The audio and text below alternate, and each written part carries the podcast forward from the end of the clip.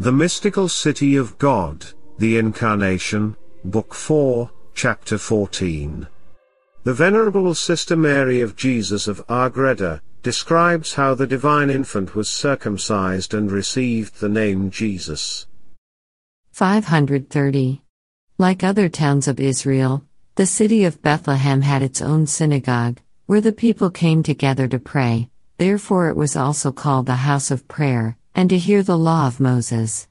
This was read and explained by a priest from the pulpit in a loud voice, in order that the people might understand its precepts. But in these synagogues no sacrifices were offered, this was reserved for the Temple of Jerusalem, except when the Lord commanded otherwise. It was not left to the choice of the people, in order to avoid the danger of idolatry, as mentioned in Deuteronomy 12:6. But the priest, who was the teacher or minister of the law in those places, was usually also charged with administering the circumcision. Not that this was a binding law, for not only priests but anyone could perform the circumcision, but because the pious mothers firmly believed that the infants would run less danger in being circumcised by the hands of a priest. Our great queen, not on account of any apprehension of danger, but because of the dignity of the child, also wished a priest to administer this rite to him, and therefore she sent her most fortunate spouse to Bethlehem to call the priest of that town. 531.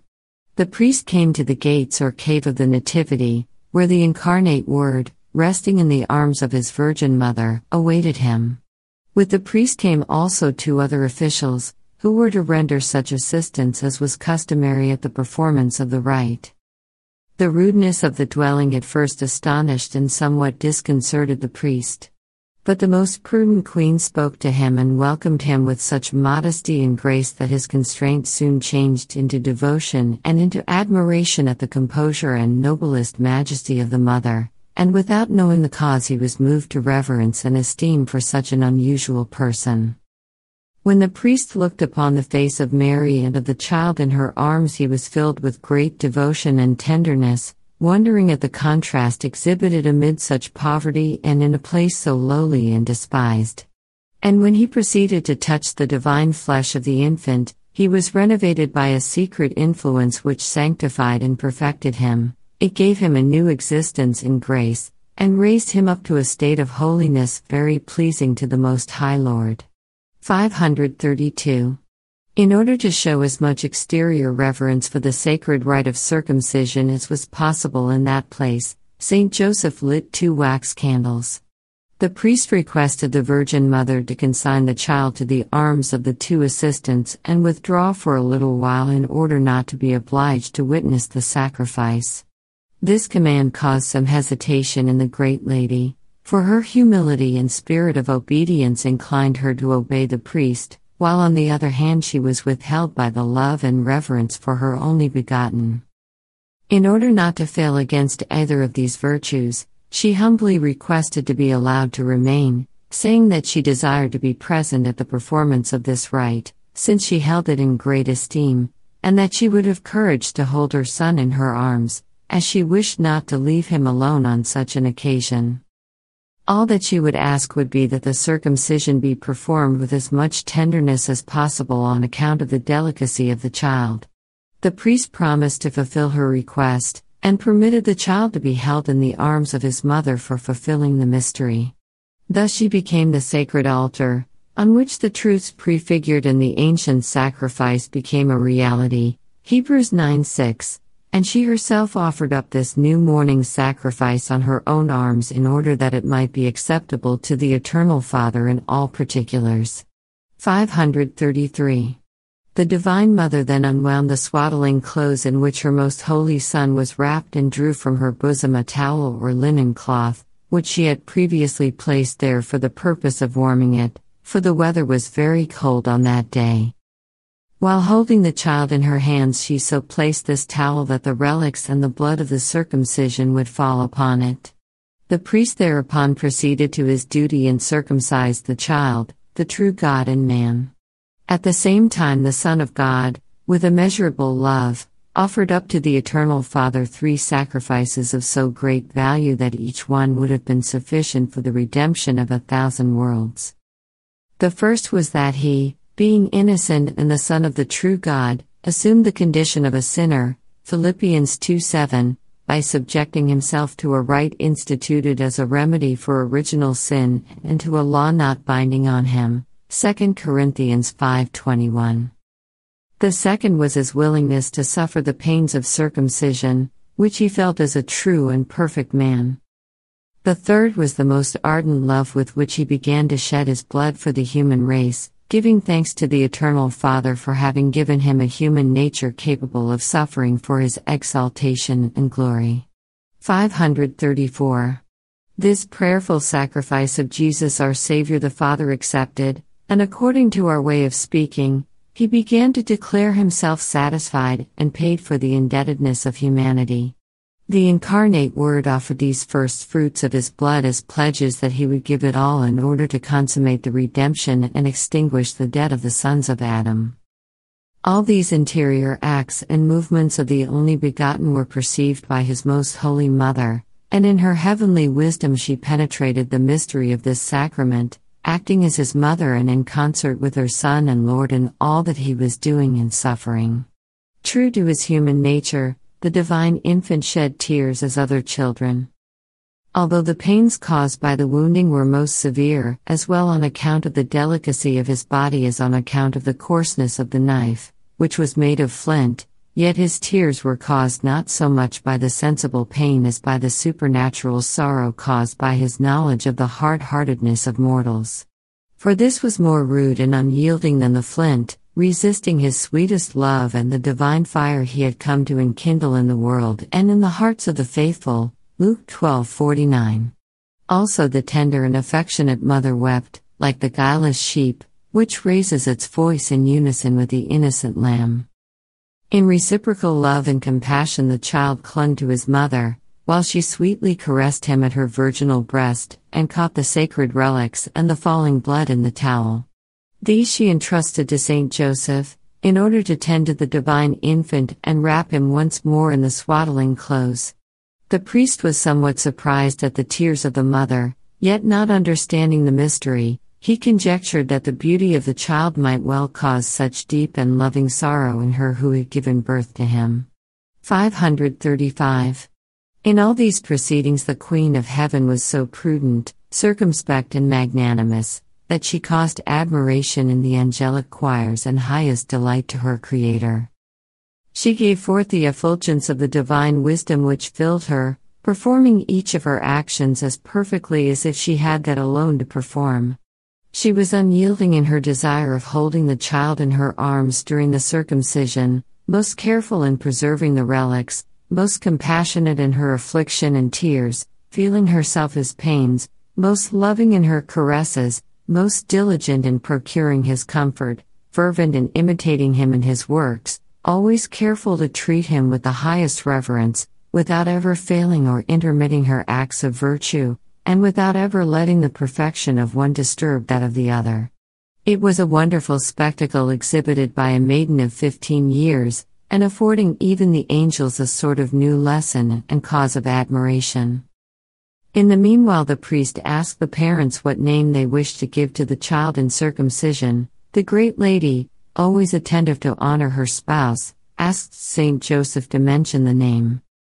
Saint Joseph turned toward her in similar reverence and gave her to understand that he thought it proper this sweet name should first flow from her mouth. Therefore, by divine interference, both Mary and Joseph said at the same time, Jesus, is, his, name. name. The priest answered, The parents are unanimously agreed, and great is the name which they give to the child and thereupon he inscribed it in the tablet or register of names of the rest of the children. While writing it, the priest felt great interior movements, so that he shed copious tears, and wondering about what he felt, yet not being able to account for it, he said, I am convinced that this child is to be a great prophet of the Lord. Have great care in raising him, and tell me what I can do to relieve your needs. Most Holy Mary and Joseph answered the priest with humble gratitude and dismissed him after offering him the gift of some candles and other articles. 536. Being left alone with the child again, Most Holy Mary and Joseph celebrated anew the mystery of the circumcision, commenting on the holy name of Jesus amid sweet canticles and tears of joy, the fuller knowledge of which, as also of other mysteries which I have mentioned, is reserved as an additional accidental glory to the saints in heaven. The most prudent mother applied such medicines to the wound caused by the knife that were typically used on such occasions for other children, and during the time while the pain and the healing lasted, she would not for a moment part with him, holding him in her arms day and night. The tender love of the Heavenly Mother is beyond all comprehension or understanding of man, for her natural love was greater than any other mother was capable of, and her supernatural love exceeded that of all the angels and saints put together. Her reverence and worship cannot be compared with that of any other created being. These were the delights of the incarnate Word, Proverbs 8:31, which he desired and longed for among the children of men, and this was the recompense, which his loving heart drew from the exceeding sanctity of the Virgin Mother for the sorrows occasioned him by their behavior. Although he pleased himself in her alone, above all the mortals, and in her found full satisfaction of his love, yet the humble queen sought to alleviate his bodily pains by all the means within her power. Therefore she besought the holy angels to assist her, and produce sweet harmony for their incarnate God, and her suffering child. The ministers of the Most High obeyed their queen and lady, and in audible voices they rehearsed the canticles which she herself had composed with her spouse, in praise of the new and sweet name of Jesus. 537. With this music, so sweet that in comparison to it all human music seemed but irksome discord, the heavenly lady entertained her most holy Son, and sweeter yet was the harmony of her heroic virtues, which in her soul formed choirs as of serried armies, as the Lord and Spouse himself says in the Canticles. Hard are human hearts, and more than slow and dull in recognizing and thankfully acknowledging such venerable sacraments, instituted for their eternal salvation by the immense love of the Creator and Redeemer. O sweetest good of my soul and of my life! What wicked return do we make for the exquisite artifices of your eternal love? O measureless charity, which is not extinguished by the overwhelming waters of our gross and faithless ingratitude. Truly, the essential bounty and holiness could not go to a greater length of condescension for love of us, nor exercise more exquisite love than to assume the form of a sinner. Philippians 2 7, drawing upon his own innocence the punishment of the sin, which otherwise could never approach him. If men despise such an example and forget such a benefit, how can they be said to retain the use of their reason? How can they presume upon and glory in their wisdom, prudence, or judgment? It would be prudence, ungrateful man, if you would afflict yourself and weep over your notorious dullness and darkness of mind in not being moved by such great works of your God, since not even the divine love can melt the iciness of your heart. The instruction which our most holy Queen Mary gave me. 538. My daughter, I wish you to consider attentively the blessed favor conferred upon you by being informed of the solicitous care and attention which I lavished upon my most holy and sweetest Son in the mysteries just now described.